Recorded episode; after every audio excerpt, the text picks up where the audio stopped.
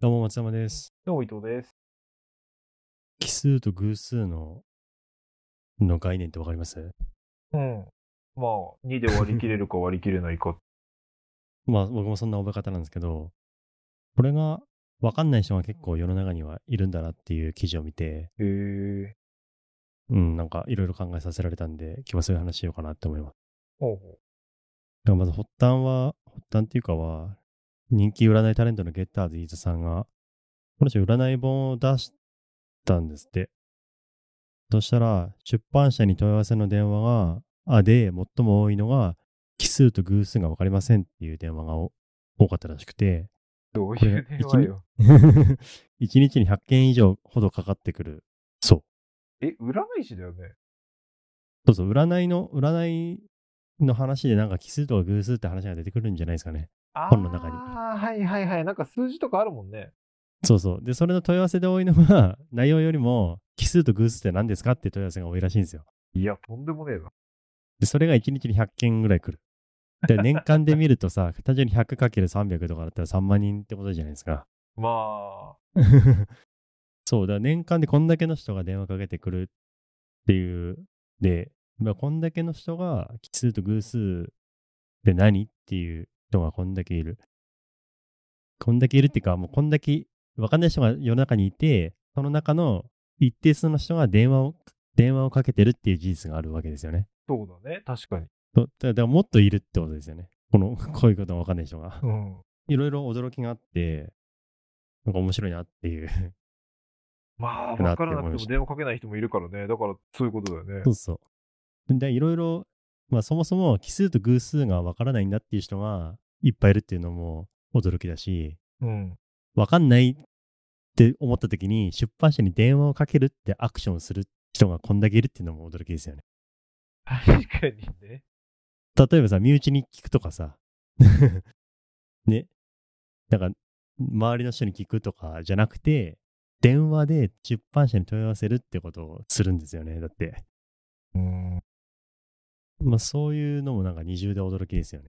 なんだろうね。調べないのかね。そうね、ググって調べるってこともしないわけですよね。だってその人は。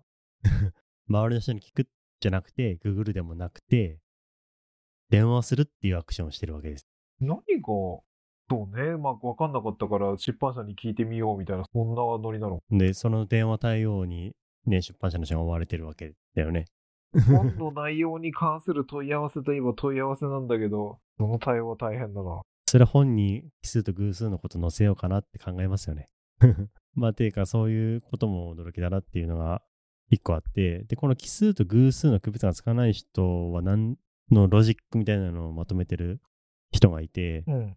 まあ、それを見ると、あ、確かにこういう世界、頭の中なんだなっていうのがたんですよね。うん。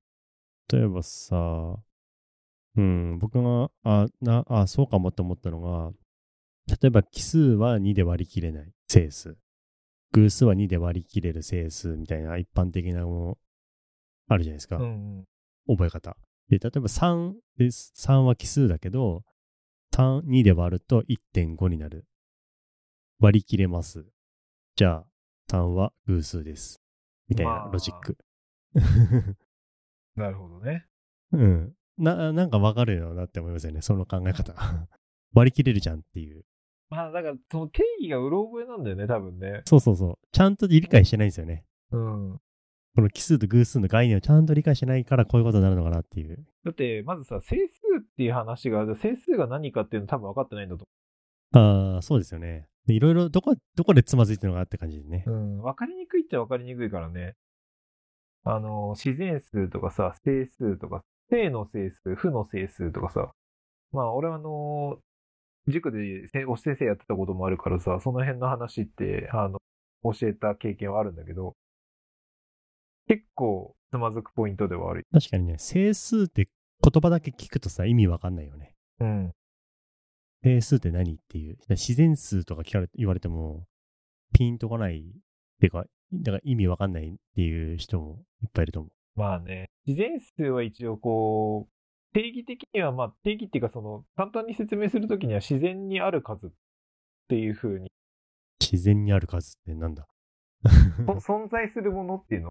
例えばほら、1とか2とかっていうもの存在するけど、マイナス1とかマイナス2は存在し、で、0っていうのも存在しないっていう風な捉え方でいくと、自然数っていうのは、1からスタートして、1からスタートする正の整数。で、整数っていうのはじゃあ何かって言ったら、まあ、ざっくり言うと数直線をこう思い浮かべたら、0と 1, 1メモリでずっと、まあ、右にも左にも続いてるんだよね。右方向が正の方向で、左方向が負の方向。ってなると、0を境にして、1、2、3、4ってずっと右に進んでいくのと、マイナス1、マイナス2っていう風にずっと左に進んでいく。その数の、まあ、総称を整数っていうんだよね。だから、例えば1と2の間にある数は、例えばさっきの話だと3を2で割ると1.5とかっていうふうに割り切れるっていうけど、それは確かに割り切れてるかもしれないけど、整数じゃないんだよね、その1.5っていう結果が。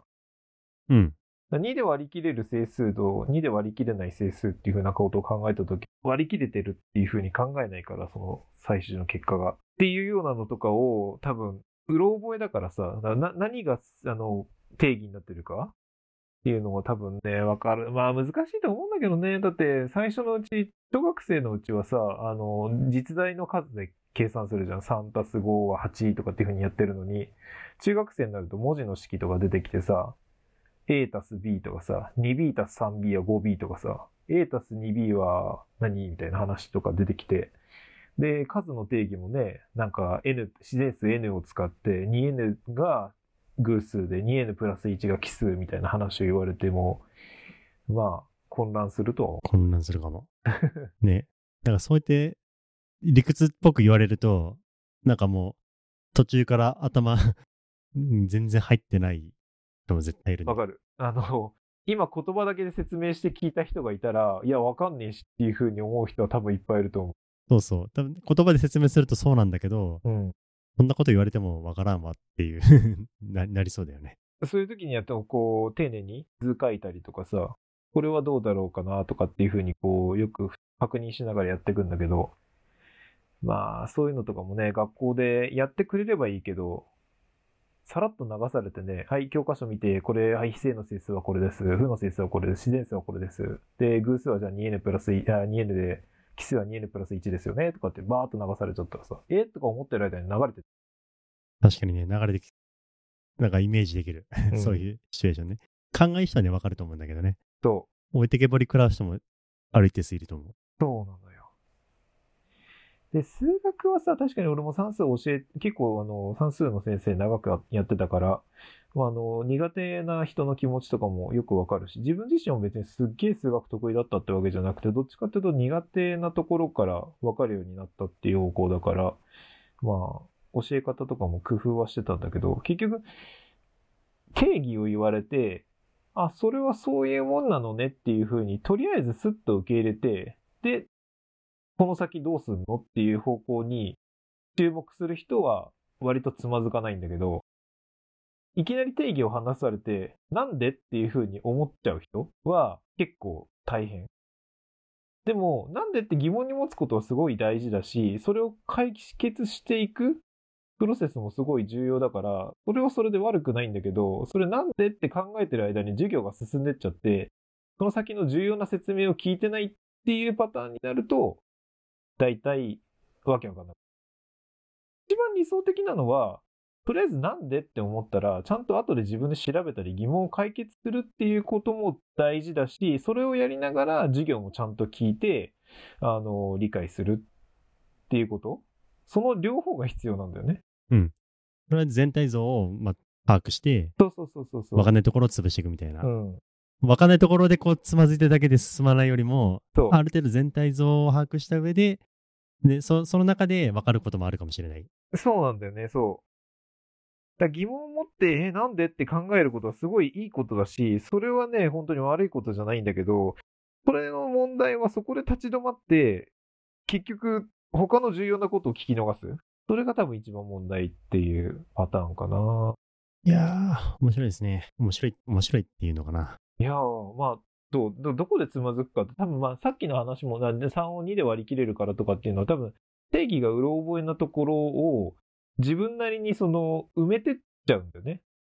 確か2で割れるって言ってたから、2で割れたらいいんだよねっっていうところからスタートすると、あれ ?3 って2で割れる、あの、2で割り切れるから大丈夫じゃん。これ偶数だね、となったよね。まあでも少数の話したら2で割り、だって、どんな数も点0っていう風な考え方でいけばさ、2は絶対割り切れるから、この世の全ての数は、あの、偶数になっちゃうっていう大変なことになる。あとは単純に奇数と偶数ってその2で割り切れる整数みたいな概念はわかるけど、うん。どっちが奇数でどっちが偶数だっけみたいな。とこもありましたねああ、なるほどね。2で割り切れる方が偶数だっけ奇数だっけっていう、その、そこの、そこの認識が分からってないっていうか、はいはいはいはい。で、可能性もある。言葉の意味が分かってないっていうか、なるほどね。まあ確かになっていう感じしますね。あとはなんか、桁が増えるとわけわかんなくなるとかね。4桁とか5桁になると。まあ、下一桁だけ見ればいいんだけどね。そうそうね、下一桁だけに注目すればいいんだけど、なんか桁が増えるとパニックになっちゃうみたいなことかな。ああ、その偶数の偶偶数か奇数か、どっちが何を表してるかっていうのがわかんないっていうのも、それも結局、偶数の偶っていう字と奇数の奇っていう字の成り立ちとか、その意味とかって考えていけば、偶はね、二つの対になるとか、二つ並ぶとかっていう風な話で、だからその辺からなんとなく想像できるんだけど、まあ、興味そんなになかったらそこまで調べないしっていうのもあるし、難しいかも。いやー、でもなんかね、僕この話を聞いて思ったのは、偶数と奇数もわかんないの？え、バカじゃない？みたいな。え、そんな、そんな人いるの？みたいな風に考えるのは簡単なんですけど、うん。そういう人たちはなんでそういう考え方してるのかとかさ、そういう人たち頭の中とか経緯とかを想像したりとか理解する姿勢って大事なのかなと思ったんですよ。まあ、そうね、く奇数偶数のこれ話だけじゃなくて他にもこういうことっていっぱいあると思うんですよね。うん。それは確かに。だからなんか話全然噛み合わねえなっていう人とかいるじゃないですか、仕事とかしてて。で、その人のなんでそうなんだろうっていうこの想像力の働かせたりするの大事なのかなと思う。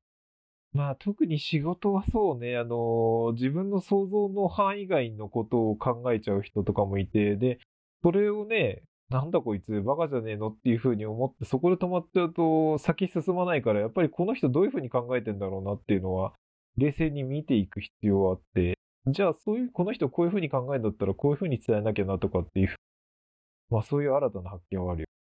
自分の頭の中と相手の頭の中を想像して、認識どこがずれてんのかなっていうこの差分を見たりとか、その差分を埋めるためにこっちは何をしなきゃいけないのかって考えたりとか、ちゃんとそこの認識を合わせたりする。すり合わせとか。まあでもその主観が、なんていうのかな、自分の考えてることが必ずしも相手の考えと一致してるわけじゃない。